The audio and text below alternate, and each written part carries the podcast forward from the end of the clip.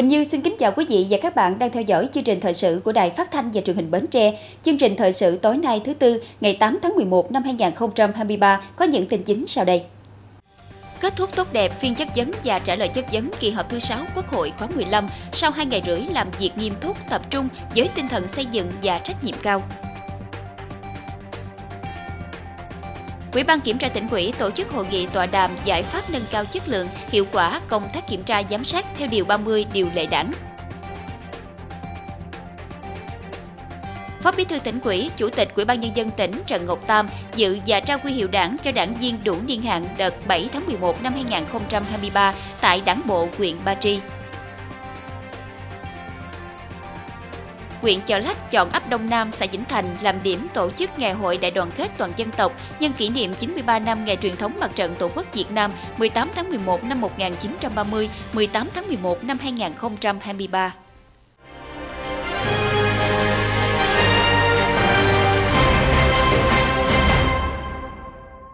Thưa quý vị, sau hai ngày rưỡi làm việc nghiêm túc, tập trung, rất sôi nổi với tinh thần xây dựng và trách nhiệm cao, kỳ họp thứ 6 Quốc hội khóa 15 đã kết thúc tốt đẹp phiên chất vấn và trả lời chất vấn với 457 đại biểu đăng ký tham gia chất vấn. Phát biểu bế mạc phiên chất vấn và trả lời chất vấn, Chủ tịch Quốc hội Vương Đình Huệ cho biết Quốc hội ghi nhận và đánh giá cao sự nghiêm túc, cầu thị, tinh thần trách nhiệm của các thành viên chính phủ, trưởng ngành trong việc trả lời chất vấn và tiếp thu ý kiến của đại biểu Quốc hội. Các đồng chí lãnh đạo đảng, Lần đầu tiên trong nhiệm kỳ khóa 15, Thủ tướng, tất cả các phó thủ tướng chính phủ và 21 vị bộ trưởng, trưởng ngành đã trực tiếp trả lời chất vấn của đại biểu Quốc hội. Chủ tịch Quốc hội nhấn mạnh, với phạm vi chất vấn rất rộng, các vị đại biểu Quốc hội đã thể hiện tinh thần trách nhiệm cao, nghiên cứu kỹ các báo cáo, đặt câu hỏi ngắn gọn, rõ ràng, có trọng tâm, đi thẳng vào vấn đề. Các thành viên chính phủ, trưởng ngành nắm chắc thực trạng của ngành, lĩnh vực phụ trách, cơ bản đã trả lời thẳng thắn, giải trình nghiêm túc, làm sáng tỏ nhiều vấn đề và đề ra giải pháp để khắc phục. Tuy nhiên, qua báo cáo của các cơ quan và chất vấn của các vị đại biểu Quốc hội tại kỳ họp cũng chỉ rõ việc triển khai một số nghị quyết, nhiệm vụ còn chậm, một số nội dung chỉ tiêu trong các nghị quyết chưa hoàn thành, chưa đạt yêu cầu, chậm chuyển biến chưa được giải quyết dứt điểm, Chủ tịch Quốc hội đề nghị Chính phủ, Tòa án Nhân dân tối cao, Viện Kiểm sát Nhân dân tối cao, các bộ trưởng trưởng ngành tiếp thu tối đa ý kiến của các đại biểu Quốc hội, tiếp tục thực hiện quyết liệt, đồng bộ và toàn diện các nghị quyết của Quốc hội về giám sát và chất vấn, tập trung vào việc khắc phục kịp thời, đầy đủ, hiệu quả những tồn tại, hạn chế, yếu kém trong từng lĩnh vực đã được chỉ rõ. Thông tư của Bộ Thông tin và Truyền thông ban hành liên quan đến định mức kinh tế kỹ thuật đang gây khó khăn cho các cơ quan báo chí trong việc đặt hàng, đảm bảo nguồn thu, cần chính sách đột phá nào để các cơ quan báo chí vừa làm tốt nhiệm vụ truyền thông chính sách, vừa đáp ứng nhu cầu thông tin ngày càng cao. Nội dung này đã được Bộ trưởng Bộ Thông tin và Truyền thông trao đổi làm rõ tại hội trường kỳ họp thứ 6 Quốc hội khóa 15 sáng nay. Chất vấn Bộ trưởng Bộ Thông tin và Truyền thông, đại biểu Đỗ Chí Nghĩa, đại biểu Quốc hội tỉnh Phú Yên cho biết, chính phủ đang thúc đẩy mạnh mẽ công tác truyền thông chính sách. Tuy nhiên, hiện nay cơ chế đặt hàng đang gặp khó khăn do định mức kinh tế kỹ thuật trong lĩnh vực báo chí. Thủ tướng Chính phủ đã chỉ đạo Bộ trưởng Bộ Thông tin và Truyền thông phải giải quyết vấn đề này trong quý 3 năm 2023, nhưng đến nay vẫn chưa thực hiện được. Đặc biệt là với phát thanh truyền hình theo thông tư 03 và thông tư 09 của Bộ Thông tin Truyền thông đang gây rất khó khăn cho các cơ quan báo chí. Tôi xin hỏi Bộ trưởng, khi nào thì hoàn thành sửa toàn diện các quy định điều chỉnh định mức kinh tế kỹ thuật phù hợp ờ, với các cơ quan báo chí theo chỉ đạo của Thủ tướng? Và về lâu dài thì cần những chính sách đột phá gì Nhận trách nhiệm trước vướng mắt được nêu trên, Bộ trưởng Bộ Thông tin và Truyền thông Nguyễn Mạnh Hùng cho biết, thời gian qua, Bộ đã chủ động làm việc với các cơ quan báo chí, các cơ quan của Bộ và đã có hướng giải quyết. Bộ sẽ sửa ba cái thông tư này theo cái hướng là ban hành cái hướng dẫn và để cho các cơ quan báo chí chủ động thực hiện cái việc là ừ, định mức kinh tế kỹ thuật. Ngoài ra thì cũng phải phối hợp với lại à, Bộ Tài chính để sửa một cái nghị định là nghị định 60 liên quan đến ban hành à, cái giá cụ thể theo cái hướng là giảm các cái thủ tục hành chính, các cái bước để đơn giản hóa. Căn cơ là phải thay đổi cơ cấu nguồn thu của báo chí thay vì chỉ dựa trên quảng cáo thì phải thêm cái phần đặt hàng của các cơ quan chủ quản của xã hội. Thứ hai là phát triển các cái sản phẩm chất lượng cao, mang tính phân tích, có thu phí. Đây cũng là một cái xu hướng lớn của thế giới.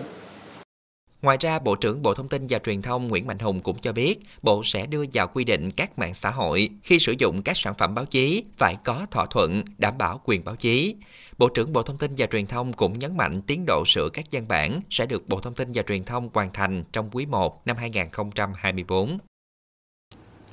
Thưa quý vị, sáng ngày 8 tháng 11, Ủy ban Kiểm tra tỉnh ủy Bến Tre tổ chức hội nghị tọa đàm giải pháp nâng cao chất lượng hiệu quả công tác kiểm tra giám sát theo Điều 30 Điều lệ đảng. Hội nghị được tổ chức bằng hình thức trực tuyến kết nối với đảng quỹ, Ủy ban Kiểm tra các cấp trên địa bàn tỉnh. Tại điểm cầu tỉnh, bà Hồ Thị Quảng Yến, Phó Bí thư Thường trực tỉnh ủy, phụ trách tỉnh ủy, Chủ tịch Hội đồng Nhân dân tỉnh, ông Hồ Tính Kiệp, Phó chủ nhiệm Thường trực Ủy ban Kiểm tra tỉnh ủy, chủ trì hội nghị.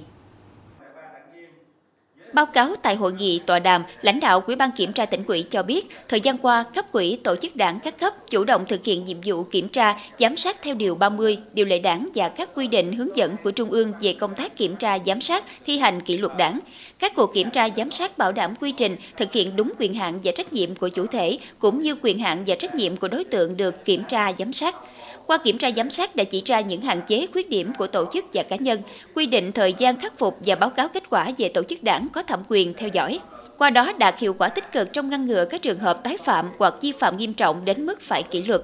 Tại hội nghị, đại biểu tham luận các vấn đề như giải pháp tham mưu ban thường vụ tỉnh ủy, lãnh đạo công tác giáo dục chính trị tư tưởng để cán bộ đảng viên không muốn vi phạm, chủ động phòng ngừa đảng viên suy thoái về tư tưởng chính trị, đạo đức lối sống, biểu hiện từ diễn biến tự chuyển hóa. Giải pháp nâng cao chất lượng lãnh đạo công tác kiểm tra việc chấp hành chủ trương chính sách của Trung ương, tỉnh ủy, Ban thường vụ tỉnh ủy trong hoạt động của Ủy ban nhân dân các cấp. Phát biểu kết luận hội nghị tọa đàm, bà Hồ Thị Quảng Yến, Phó Bí thư Thường trực tỉnh ủy, phụ trách tỉnh ủy, Chủ tịch Hội đồng nhân dân tỉnh đề nghị các cấp quỹ, tổ chức đảng, cơ quan tham mưu giúp việc cấp quỹ và chi bộ tiếp tục nhận thức đầy đủ và sâu sắc vị trí, vai trò, tầm quan trọng của công tác kiểm tra giám sát kỷ luật của đảng. Cấp quỹ, người đứng đầu cấp quỹ, các tổ chức đảng, cơ quan tham mưu, ban cán sự đảng, đảng đoàn, nhất là chi bộ phải nắm vững các quy định của Trung ương, của tỉnh ủy về công tác kiểm tra giám sát kỷ luật của đảng tăng cường lãnh đạo chỉ đạo, đôn đốc, hướng dẫn cấp quỹ, tổ chức đảng cấp dưới, đảng viên thực hiện nhiệm vụ đúng quy định. Các cơ quan tham mưu giúp việc xây dựng chương trình đảm bảo có trọng tâm trọng điểm đúng chức năng của ngành. Phó Bí thư Thường trực tỉnh ủy, phụ trách tỉnh ủy nhấn mạnh, thực hiện đồng bộ các giải pháp kéo giảm đảng viên vi phạm kỷ luật, phòng ngừa vi phạm từ xa từ sớm và kiên quyết xử lý nghiêm các trường hợp vi phạm, công khai kết quả kiểm tra giám sát, xử lý vi phạm trên phương tiện thông tin đại chúng theo đúng quy định. Sáng nay ngày 8 tháng 11, Phó Bí thư tỉnh ủy, Chủ tịch Ủy ban nhân dân tỉnh Trần Ngọc Tam dự và trao quy hiệu đảng cho đảng viên đủ niên hạn thuộc Đảng bộ xã An Bình Tây và thị trấn Ba Tri, huyện Ba Tri nhân kỷ niệm 106 năm cách mạng tháng 10 Nga thành công, ngày 7 tháng 11 năm 1917, ngày 7 tháng 11 năm 2023. Tại Đảng bộ xã An Bình Tây, tổ chức trao quy hiệu 60 năm tuổi đảng cho đảng viên Quỳnh Văn Đót, quy hiệu 40 năm tuổi đảng cho đảng viên Lê Văn Minh và quy hiệu 30 năm tuổi đảng cho đảng viên Nguyễn Văn Cường. Tại đảng bộ thị trấn Ba Tri, tổ chức trao quy hiệu 60 năm tuổi đảng cho đảng viên Trần Thanh Hùng, quy hiệu 40 năm tuổi đảng cho hai đảng viên Nguyễn Văn Hải, Quỳnh Văn Chiến, quy hiệu 30 năm tuổi đảng cho ba đảng viên Lê Quang Tuyến, Tống Văn Xuyên và đảng viên Trà Văn Cuộc. Đợt trao quy hiệu đảng dịp 7 tháng 11 năm nay, Đảng bộ tỉnh Bến Tre có 341 đảng viên nhận quy hiệu đảng. Riêng Đảng bộ huyện Ba Tri có 23 đảng viên vinh dự nhận quy hiệu đảng. Phát biểu tại buổi lễ trao quy hiệu đảng, Phó Bí thư tỉnh ủy, Chủ tịch Ủy ban nhân dân tỉnh Trần Ngọc Tam chúc mừng các đồng chí vinh dự được nhận quy hiệu cao quý của đảng. Với tuổi đời, tuổi đảng cao, các đồng chí là tấm gương sáng, tiêu biểu và mẫu mực cho thế hệ đảng viên trẻ hôm nay và mai sau học tập, noi theo. Trong thành tựu phát triển kinh tế xã hội của tỉnh, có sự đóng góp quan trọng của đội ngũ cán bộ, đảng viên, trong đó có các đồng chí nhận quy hiệu đảng hôm nay. Với những hiểu biết, kinh nghiệm thực tiễn và nhìn nhận sâu sắc của thế hệ đi trước, các đồng chí có những góp ý sát đáng cho thế hệ cán bộ, đảng viên vận dụng vào công tác thực tiễn, thực hiện thắng lợi nghị quyết đảng bộ các cấp, đưa tỉnh nhà đạt nhiều thành tựu hơn nữa trong giai đoạn hội nhập và phát triển. Thưa quý vị, thực hiện chương trình thành phần số 3 trong xây dựng nông thôn mới giai đoạn 2021-2025, hạ tầng kinh tế xã hội trên toàn tỉnh được quan tâm đầu tư ngày càng đồng bộ, góp phần phát triển kinh tế xã hội ở địa phương. Từ năm 2021 đến nay, Bến Tre đã xây dựng mới, cải tạo, nâng cấp đường giao thông nông thôn được 716 km, trong đó có 84 km đường nhựa, 434 km đường bê tông xi măng, nâng cấp cải tạo 197 km. Diện tích đất sản xuất nông nghiệp được tưới và tiêu nước chủ động đạt tỷ lệ 83% có 85 xã đạt về chỉ tiêu đảm bảo đủ điều kiện đáp ứng yêu cầu dân sinh và theo quy định về phòng chống thiên tai tại chỗ. Khối lượng đầu tư phát triển lưới điện cơ bản đáp ứng nhu cầu điện cho phát triển kinh tế xã hội của tỉnh. Tỷ lệ hộ dân có điện sử dụng hiện tại là trên 99,9%. Đối với nội dung trường học đạt chuẩn quốc gia về cơ sở vật chất, tính đến tháng 9 năm 2023, ngành học mầm non đạt tỷ lệ 26%, cấp tiểu học đạt 50%, cấp trung học cơ sở đạt 61%, cấp trung học phổ thông đạt tỷ lệ 40%, xây dựng mới nâng cấp trung tâm văn hóa thể thao và học tập cộng đồng xã, nhà văn hóa khu thể thao ấp, chợ được xây mới, nâng cấp sửa chữa, thực hiện hỗ trợ trang thiết bị đảm bảo tiêu chuẩn chợ an toàn vệ sinh thực phẩm. Hạ tầng bưu chính, chuyển phát, diễn thông, Internet trên địa bàn tỉnh đã được đầu tư hiện đại hóa, đảm bảo thông tin liên lạc trong và ngoài tỉnh, cung cấp các dịch vụ với chi phí phù hợp và độ tin cậy cao. Hộ có nhà ở đạt chuẩn Bộ Xây dựng là 269.652 hộ, đạt tỷ lệ 82,6%. Xây dựng nông thôn mới là chương trình mục tiêu quốc gia có tính tổng thể bao quát. Vì vậy, hệ thống hạ tầng kỹ thuật được cải thiện đã góp phần quan trọng trong việc cải thiện môi trường sống, môi trường đầu tư kinh doanh cho người dân và doanh nghiệp ở khu vực nông thôn. Tổ chuyển đổi số cộng đồng được thành lập nhằm mục đích tuyên truyền, hướng dẫn, hỗ trợ người dân tiếp cận công nghệ theo cách đơn giản, tự nhiên, xuất phát từ nhu cầu đưa công nghệ số vào mọi ngõ ngách cuộc sống và tạo ra giá trị thiết thực. Thành viên tổ chuyển đổi số cộng đồng ở các ấp, khu phố là những người gần dân, sát dân, là cánh tay nối dài của ban chỉ đạo chuyển đổi số các cấp để thực hiện mục tiêu này. Đến nay, toàn tỉnh Bến Tre đã có 9 tổ chuyển đổi số cộng đồng cấp huyện, 157 tổ chuyển đổi số cộng đồng cấp xã và 664 tổ chuyển đổi số cộng đồng ấp khu phố với tổng số 7.097 thành viên tham gia. Tuy nhiên, theo đánh giá thực tế, tại các địa phương, tổ chuyển đổi số cộng đồng chỉ dừng lại ở bước thành lập. Nhiều địa phương có xây dựng kế hoạch triển khai hoạt động, phân công trách nhiệm cho từng thành viên, nhưng chưa đạt hiệu quả cao. Các cấp chính quyền địa phương chưa nhận thức đầy đủ về vai trò, nhiệm vụ của tổ chuyển đổi số cộng đồng, dẫn đến chưa chủ động dẫn dắt, khởi tạo, định hướng hoạt động cho tổ. Một số thành viên tổ chuyển đổi số cộng đồng chưa nắm được nội dung, chưa tiếp cận được người dân hoặc chưa biết cách hướng dẫn người dân, thiếu công cụ hỗ trợ triển khai hoạt động và chia sẻ kinh nghiệm với nhau một cách hiệu quả. Để phát huy vai trò của tổ chuyển đổi số cộng đồng trong thời gian tới, Ủy ban nhân dân tỉnh đã yêu cầu thủ trưởng các cơ quan, đơn vị, chủ tịch Ủy ban nhân dân các quyện thành phố tiếp tục tăng cường sự quan tâm và chỉ đạo sát sao quyết liệt để thực hiện các nhiệm vụ về chuyển đổi số trên địa bàn phụ trách, thường xuyên kiện toàn tổ chuyển đổi số cộng đồng, lựa chọn đúng đối tượng có nhiệt quyết để tham gia, trong đó cần xác định vai trò của đoàn thanh niên là nòng cốt trong các hoạt động triển khai của tổ, tăng cường chỉ đạo các tổ chuyển đổi số cộng đồng, chủ động xây dựng kế hoạch triển khai hoạt động, bảo đảm phù hợp với tình hình thực tế chuyển đổi số và các điều kiện đặc thù của từng địa phương. Ủy ban nhân dân tỉnh cũng yêu cầu các tổ chuyển đổi số cộng đồng cần thực hiện chiến dịch đi từng ngõ, gõ từng nhà, thực hiện chiến lược mưa dầm thấm sâu, triển khai năm nhiệm vụ cơ bản, gồm sử dụng dịch vụ công trực tuyến, thiết lập mỗi người dân một tài khoản dịch vụ công trực tuyến để sử dụng dịch vụ công, chỉ phải cung cấp thông tin một lần cho cơ quan nhà nước, mua sắm trực tuyến gắn với bảo vệ dữ liệu cá nhân, nhận diện các trang mua sắm trực tuyến tin cậy, thanh toán trực tuyến an toàn, tiện lợi, tránh bị lừa đảo mất tiền, gắn với việc bảo vệ dữ liệu cá nhân, tự mình bảo vệ mình trên không gian mạng, tránh trường hợp bị lừa đảo trực tuyến, bị đánh cắp dữ liệu cá nhân, sử dụng các nền tảng số do tỉnh và địa phương triển khai huyện Chợ Lách chọn ấp Đông Nam, xã Vĩnh Thành làm điểm tổ chức ngày hội đại đoàn kết toàn dân tộc nhân kỷ niệm 93 năm ngày truyền thống mặt trận Tổ quốc Việt Nam 18 tháng 11 năm 1930, 18 tháng 11 năm 2023. Đến dự ngày hội có lãnh đạo Ủy ban Mặt trận Tổ quốc Việt Nam tỉnh Bến Tre, lãnh đạo huyện quỹ, Ủy ban nhân dân huyện. Mở đầu là phần hội sôi nổi diễn ra các trò chơi mang tính tập thể như tải đạn ra chiến trường, thổi và ép bong bóng, thi cắm quan nghệ thuật nguyên liệu từ dừa, với sự tham gia của đại diện các ấp trong xã tạo sinh khí vui tươi phấn khởi cho ngày hội. Báo cáo tại ngày hội cho biết, thực hiện cuộc vận động toàn dân đoàn kết xây dựng nông thôn mới năm 2023, Ban dân vận của ấp đã tuyên truyền vận động nhân dân thực hiện nâng chất 19 tiêu chí nông thôn mới nâng cao giai đoạn 2021-2025. Trong đó đã vận động người dân lắp đèn chiếu sáng tuyến lộ dài 482 m, đổ đan tuyến đường với kinh phí 120 triệu đồng. Trong phát triển kinh tế đã vận động người dân chuyển chuyển đổi cơ cấu cây trồng phù hợp gắn với phát triển dịch vụ. Đến nay, thu nhập bình quân đầu người của ấp ước đạt 71 triệu đồng một năm, tỷ lệ hộ nghèo kéo giảm còn 4,78%. Phong trào toàn dân đoàn kết xây dựng đời sống văn hóa luôn được duy trì và phát huy. 91% hộ gia đình đạt gia đình văn hóa, 96% gia đình học tập, 99% gia đình thể thao, 98% hộ an toàn về an ninh trật tự. Ban công tác mặt trận ấp phối hợp tuyên truyền vận động nhân dân thực hiện tốt quy ước của ấp, chấp hành pháp luật, không tham gia các tệ nạn xã hội, phát động toàn dân tham gia phòng ngừa, phát hiện, tố giác tội phạm, xây dựng khu dân cư an toàn, thực hiện tốt phong trào toàn dân bảo vệ an ninh Tổ quốc. Dịp này, Quỹ ban Mặt trận Tổ quốc Việt Nam xã Vĩnh Thành khen thưởng các tập thể cá nhân có thành tích xuất sắc thực hiện cuộc vận động toàn dân đoàn kết xây dựng nông thôn mới năm 2023. Quỹ ban Mặt trận Tổ quốc Việt Nam tỉnh trao 10 phần quà cho hộ nghèo của ấp, Quỹ ban Mặt trận Tổ quốc Việt Nam xã Vĩnh Thành và Ban công tác Mặt trận ấp Đông Nam tặng 15 phần quà cho hộ có hoàn cảnh khó khăn. Quỹ ban Mặt trận Tổ quốc Việt Nam quyện đã trao bản tượng trưng tặng nhà đại đoàn kết cho hộ ông Trần Thanh Quanh với kinh phí hỗ trợ 60 triệu đồng từ quỹ vì người nghèo quyện. Thưa quý vị, trong 10 tháng năm 2023, sản lượng giải ngân vốn đầu tư công của dự án cao tốc Bắc Nam giai đoạn 2 đạt hơn 33.000 tỷ đồng.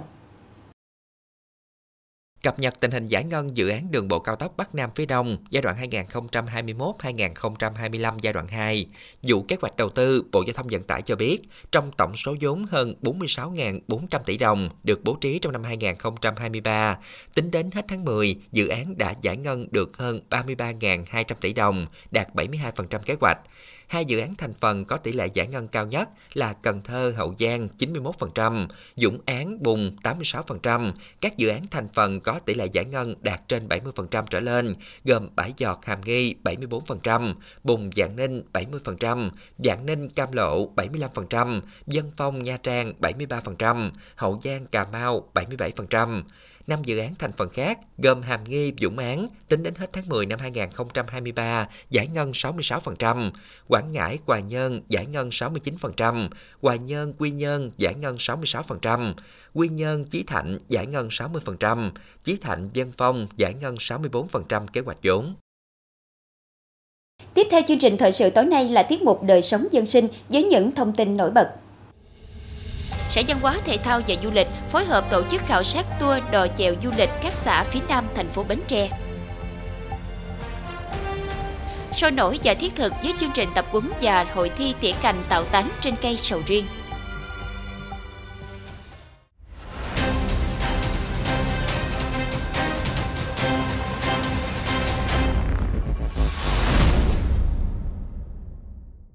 Tiếp thu ý kiến phản ánh của doanh nghiệp tại cuộc họp mặt bàn tròn cà phê doanh nghiệp du lịch, đoàn công tác của Sở Văn hóa Thể thao và Du lịch phối hợp với các sở ngành và Ủy ban nhân dân thành phố Bến Tre tiến hành khảo sát thực địa đường tour đò chèo du lịch các xã phía nam của thành phố. Tham dự cuộc khảo sát còn có đại diện lãnh đạo Ủy ban nhân dân xã Nhân Thạnh, các doanh nghiệp lữ hành như công ty du lịch thương mại Nam Bộ, công ty truyền thông và du lịch C2T, công ty du lịch sinh thái Bảo Duyên.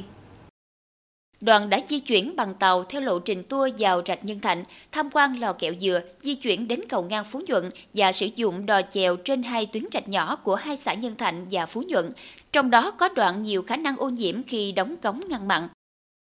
Thì à, sáng giờ đã đi qua cái à, à, cái cung đường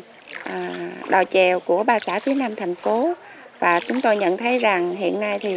trên cái tuyến đò chèo của rạch cái cối á, thì nó bị ảnh hưởng do những cái cơ sở sản xuất à, thạch dừa. À, và trong cái điều kiện biến đổi khí hậu thì những tháng tới đây là cái việc nước mặn thì à, thực hiện cho cái công tác mà à, đảm bảo đời sống sinh hoạt cũng như sản xuất của người dân trong vùng thì phải thực hiện đóng cái cống. Thì trong quá trình đóng cống thì nó sẽ ảnh hưởng cái cái dòng chảy. Thì từ những cái nước thải của các cái cơ sở sản xuất thạch dừa làm ảnh hưởng đến cái môi trường đặc biệt là cái cái màu nước của con rạch cái cối này. À, và hiện nay chúng tôi đi cũng là đi trước một cái bước là à, làm sao cho doanh nghiệp nắm bắt được cái à, cái thời điểm của đóng mở cống à, để thông tin định hướng cho cái sản phẩm chào bán của mình cho cái khách trong cái à, năm 2024 à, với cái điều kiện tự nhiên của Bến Tre với cái à, à, tiềm năng về sông nước thì cái dòng sản phẩm du lịch sinh thái là một trong những cái sản phẩm chủ lực à, của Bến Tre nói riêng và vùng đồng bằng sông Cửu Long. Do đó cái vấn đề môi trường là một trong những vấn đề chúng ta cần phải thực hiện một cách bài bản và cần mà phải có một cái thời gian dài để làm sao mà giữ được cái môi trường xanh. À, như thế thì du lịch sinh thái của Bến Tre cũng như là du lịch sinh thái của vùng đồng bằng à, vẫn là một trong những cái sản phẩm chủ lực của của của sản phẩm du lịch của Bến Tre và khu vực miền Tây. Trong năm 2022 và 6 tháng đầu năm 2023, hoạt động du lịch trên địa bàn thành phố Bến Tre có chuyển biến tích cực và phát triển khá tốt. Năm 2022, khách du lịch đạt hơn 307.400 lượt so với năm 2021, tăng gần 47,3%. Trong 6 tháng đầu năm 2023, khách du lịch đạt gần 230.600 lượt so với cùng kỳ năm 2022, tăng 9,5%. Như vậy, có thể thấy hoạt động du lịch đã dần phục hồi sau ảnh hưởng nặng nề của dịch Covid-19. Tuy nhiên, trước giai đoạn cao điểm du lịch xuân hè tới đây, Thách thức đặt ra đối với loại hình trải nghiệm đò chèo là việc đóng cống ngăn các con sông trên địa bàn, cùng với đó là tình trạng ô nhiễm. Đối với công ty thì à, mình dựa trên cái nền tảng là sông rạch và làng quê. Do vậy thì à, cái thuận lợi của mình là đi theo những con kinh, con rạch tự nhiên. Và à, đặc biệt á, là sau khi mà tham quan những cái con rạch mà đặc biệt là kinh rạch dừa nước á, thì mình có những cái chiếc xuồng chèo nó len lỏi trên trên sông. Và như vậy thì khách sẽ thấy được cái cuộc sống làng quê. Và điều đó nó cũng giúp cho người dân địa phương á có một cái công ăn việc làm rất là ổn định. Thì à, đối với du lịch sinh thái á, mình cứ theo điều kiện tự nhiên mình thiết kế cái chương trình riêng. Thì à, khi mà à, tự nhiên nó thuận lợi, thí dụ như sông rạch, à, phù sa thuận lợi thì mình thiết kế theo kiểu của phù sa thuận lợi. Còn đối với à, biến đổi khí hậu thì mình sẽ có những cái chương trình riêng thì mang một cái nét riêng và cũng lột tả được những cái sự thay đổi à, của khí hậu và thời tiết làm ảnh hưởng đến à, toàn cầu và à, đưa vào cái hoạt động du lịch thì điều đó cũng là một cái sự quan tâm lớn của khách du lịch. À, cái từ khóa mà hiện nay người ta nhiều người làm du lịch đó, sau covid người ta dùng cái từ linh hoạt. Và chúng ta phải chúng ta là cái xứ Bến Tre hạ nguồn sông Mê Công là tỉnh có hạ nguồn sông có nhiều kênh rạch sông nước. Và cái thủy triều chúng ta chúng ta làm tour cũng thiết kế theo kiểu cái linh hoạt. Và đến giờ giấc nào mình phải hiểu được thủy triều của nó ra mình thiết kế để cho khách đến cái lúc mà chèo xuồng đó thì đi một cái con nước phù hợp. Rõ ràng là chúng ta một cái tour hàng ngày chúng ta đi có thể sáng nước rồng thì chiều nước lớn thì chúng ta sẽ chơi xuồng. À, sáng nước lớn thì chúng ta cho chơi xuồng trước cái chiều đi cho trải nghiệm khác. Và cái thứ tư nữa là tất nhiên là chúng ta có những cái công trình về ngăn mặn rồi à, đóng cống lại thì nó có những cái mặt hạn chế à, về môi trường yếu tố xung quanh.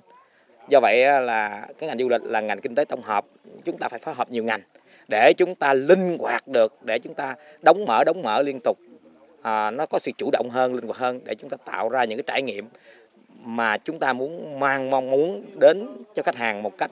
à, trọn vẹn nhất. Cũng như là trong rạch nhỏ ngày hôm nay chúng ta đi với con nước đầy thì chúng ta cho khách. Chúng ta phải lựa cái gì ngon cái gì mà nó đặc sắc để chúng ta cho khách trải nghiệm để thông qua đó khách thích và giới thiệu quê hương và du lịch xứ dừa Bến Tre. Hiện tại trên địa bàn thành phố Bến Tre có 24 công ty lữ hành, 7 điểm dừng chân. Hoạt động của các cơ sở doanh nghiệp này đã góp phần tăng thu nguồn ngân sách cho địa phương cũng như sự phát triển chung của du lịch thành phố, đồng thời giúp tạo thu nhập cho cộng đồng dân cư nông thôn. Sau chuyến khảo sát này, Sở Văn hóa Thể thao và Du lịch sẽ tiếp tục đi thực tế tại huyện Châu Thành, sau đó sẽ có báo cáo cụ thể với Ủy ban nhân dân tỉnh về vấn đề này. Thưa quý vị, theo thông tin từ Bộ Nội vụ, dự kiến phương án được trình cấp có thẩm quyền thông qua danh mục vị trí việc làm trong hệ thống chính trị từ trung ương đến cấp xã khi thực hiện cải cách chính sách tiền lương vào thời điểm từ ngày 1 tháng 7 năm 2024, mức lương thấp nhất khu vực công sẽ bằng mức lương thấp nhất bình quân dùng của khu vực doanh nghiệp. Liên quan đến cải cách tiền lương, Bộ trưởng Bộ Nội vụ Phạm Thị Thanh Trà cho biết đã bố trí đủ nguồn triển khai đồng bộ 6 nội dung theo nghị quyết số 27 của Trung ương, trong đó mức lương thấp nhất của khu vực công sẽ bằng mức lương thấp nhất bình quân dùng của khu vực doanh nghiệp. Điều này một mặt góp phần cải thiện đời sống, đồng thời hạn chế tình trạng cán bộ, công chức viên chức nghỉ việc, chuyển việc từ khu vực công sang khu vực tư, tạo động lực để nâng cao chất lượng hiệu quả công việc, đạo đức công vụ thực hiện cải cách hành chính tiền lương vào thời điểm từ ngày 1 tháng 7 năm 2024, dự kiến phương án được trình cấp có thẩm quyền thông qua danh mục vị trí việc làm trong hệ thống chính trị từ trung ương đến cấp xã. Thưa quý vị, ngày 7 tháng 11, Ban Thường vụ tỉnh đoàn, Ban thư ký Quỹ ban Hội Liên hiệp Thanh niên Việt Nam tỉnh Bến Tre, Quỹ ban nhân dân xã Hương Dượng, huyện Dòng Trơm phối hợp chùa Dân Thánh, quận Bình Thạnh, thành phố Hồ Chí Minh tổ chức khánh thành đưa vào sử dụng cầu thanh niên ấp Hưng Hòa Đông, xã Hương Dượng. Cầu thanh niên được thiết kế dạng đúc liền, bê tông cốt thép dài 18m, rộng 2,5m, đạt chuẩn nông thôn mới, có kinh phí xây dựng 120 triệu đồng do Đại Đức Thích Trí Thuận, Phó ban kiêm chánh thư ký ban trị sự, trưởng ban từ thiện xã hội Giáo hội Phật giáo Việt Nam tỉnh vận động chùa Giang Thánh, quận Bình Thạnh, thành phố Hồ Chí Minh hỗ trợ 100 triệu đồng, phần còn lại nhân dân khu vực hưởng lợi đóng góp. Sau khi cầu thanh niên hoàn thành đưa vào sử dụng thay thế cầu cũ nhỏ hẹp, tạo điều kiện cho nhân dân đi lại và vận chuyển hàng hóa dễ dàng, qua đó góp phần thực hiện quá trình xây dựng nông thôn mới ở địa phương. Dịp này, Quỹ ban nhân dân tỉnh tặng bằng khen cho Đại Đức Thích Phước Chí, Phó ban từ thiện xã hội Giáo hội Phật giáo tỉnh, Đại Đức Thích Thị Nhân, trụ trì chùa Văn Thánh, quận Bình Thạnh, thành phố Hồ Chí Minh đã có thành tích ủng hộ vật chất xây dựng giao thông nông thôn tại xã Hưng Nhượng, huyện Dòng Trơm. Thưa quý vị, nhằm thực hiện dự án nghiên cứu chuyển đổi mô hình sản xuất phù hợp sau khi hoàn thiện dự án, kết hợp phục vụ lập quy trình vận hành hệ thống dự án thủy lợi Bắc Bến Tre giai đoạn 1, sáng nay ngày 8 tháng 11, Trung tâm khuyến nông và tư vấn dịch vụ nông nghiệp tỉnh đã tổ chức lớp tập huấn và thi tỉa cành tạo tán trên cây sầu riêng tại xã Quế Thành, huyện Châu Thành. Hội thi đã thu hút được các học viên là hộ dân trồng sầu riêng trên địa bàn xã tham gia. Các hộ dân chia thành 3 đội và được nghe đại diện Trung tâm khuyến nông về tư vấn dịch vụ nông nghiệp tỉnh hướng dẫn cách tỉa cành và tạo tán trên cây sầu riêng như sau khi trồng được 6 tháng, bà con nên cắt bỏ những cành nhỏ bên trong thân, cắt chồi mọc từ gốc ghép, cành một thấp một đứng, chỉ để lại một thân một thẳng đứng với các cành cấp 1 một ngang. 70 đến 90 độ đều về các hướng để tạo ra các tầng cành cơ bản cùng với các cành cấp 1 to khỏe. Cành đầu tiên cách mặt đất trên 70cm, các cành cấp 1 nằm ngang kiểu mái nhà thì giữ lại và tỉa thưa để tạo khoảng cách phù hợp. Thông qua hội thi, giúp bà con nông dân có thêm kiến thức bổ ích trong việc chăm sóc vườn sầu riêng để mang lại hiệu quả cao. Thì à, qua cái phần thực hành á, thì à, được nhìn chung là đánh giá của cái lớp học cũng à, khá là tốt. Thì từ đó thì tôi thấy là à, sau khi tỉa tán cây sầu riêng và được phân tích của à, mà lớp học á thì thấy nó rất là hay. À, hướng tới sẽ áp dụng cho vườn nhà. À, cũng cắt tỉa tạo tán theo cái hướng dẫn của cái lớp học à, để à, cái cây nó được khỏe hơn. Trong cái nội dung lý thuyết thì tôi đánh giá là bà con à, tiếp nhận tiếp thu cũng à, khá là tốt. Thì trong phần lý thuyết thì chúng tôi cũng cố gắng chúng tôi chuyển giao những cái uh, Ờ, kiến thức cơ bản đặc biệt là kiến thức liên quan về đất trồng. Vì trong bối cảnh hiện nay cái đất trồng của tỉnh Bến Tre của, chúng ta trên cái nhóm cây ăn trái nhìn chung là có dấu hiệu bị suy thoái. Do đó thì ờ, để phục hồi nhanh uh, cho cái đất trồng thì các cái giải pháp về canh tác liên quan tới hữu cơ sinh học là lúc nào cũng được à, quan tâm trong cái các chương trình tập huấn cũng như các lớp học. Còn về à, phần thực hành á, thì à, đối với cây sầu riêng thì chúng tôi quan tâm tới cái chuyên đề là tỉa cành tạo tán. Đây là một trong những cái chuyên đề rất là quan trọng vì việc tỉa cành tạo tán ngay giai đoạn còn giai đoạn kích thiết cơ bản nó sẽ giúp cho cây sầu riêng chúng ta có được một cái bộ khung nó vững chãi Ờ, bên cạnh đó thì các cái ờ, việc mà đề kháng với các loại sâu bệnh hại cũng sẽ giúp cho cây trồng có khả năng chống chịu tốt hơn. Dịp này, ban tổ chức đã trao giải nhất nhì ba cho các đội hoàn thành xuất sắc cuộc thi. Bên cạnh đó, công ty trách nhiệm hữu hạn thương mại Tân Thành, công ty cổ phần sản xuất thương mại Trí Diệt và công ty phân bón một thành viên tiên phong đã trao tặng đến bà con nông dân những phần quà thiết thực, góp phần hỗ trợ vườn sầu riêng ngày càng đạt năng suất cao hơn. Thưa quý vị, Tổng công ty Lưu ký và Bù trừ chứng khoán Việt Nam vừa công bố số thông tin về tổng số tài khoản của các nhà đầu tư cá nhân lần đầu ghi nhận mức giảm ròng và đã giảm rất sâu. Gần 380.000 tài khoản chứng khoán biến mất trong tháng 10 năm 2023. Cụ thể, số tài khoản giao dịch của nhà đầu tư giảm từ 7 triệu 800 ngàn tài khoản trong cuối tháng 9 xuống còn 7 triệu 450 ngàn tài khoản tính đến cuối tháng 10 năm nay. Trong đó, riêng tài khoản cá nhân trong nước giảm ròng 378.137 tài khoản. Ở chiều ngược lại, tháng 10 vẫn có thêm 164 tài khoản tổ chức trong nước, 229 tài khoản cá nhân nước ngoài và 17 tài khoản tổ chức nước ngoài số lượng tài khoản đóng tăng dọt kéo tổng số tài khoản chứng khoán toàn quốc về mức trước ngày cuối tháng 7 năm 2023. Tiếp tục chương trình là dự báo thời tiết cho đêm nay và ngày mai.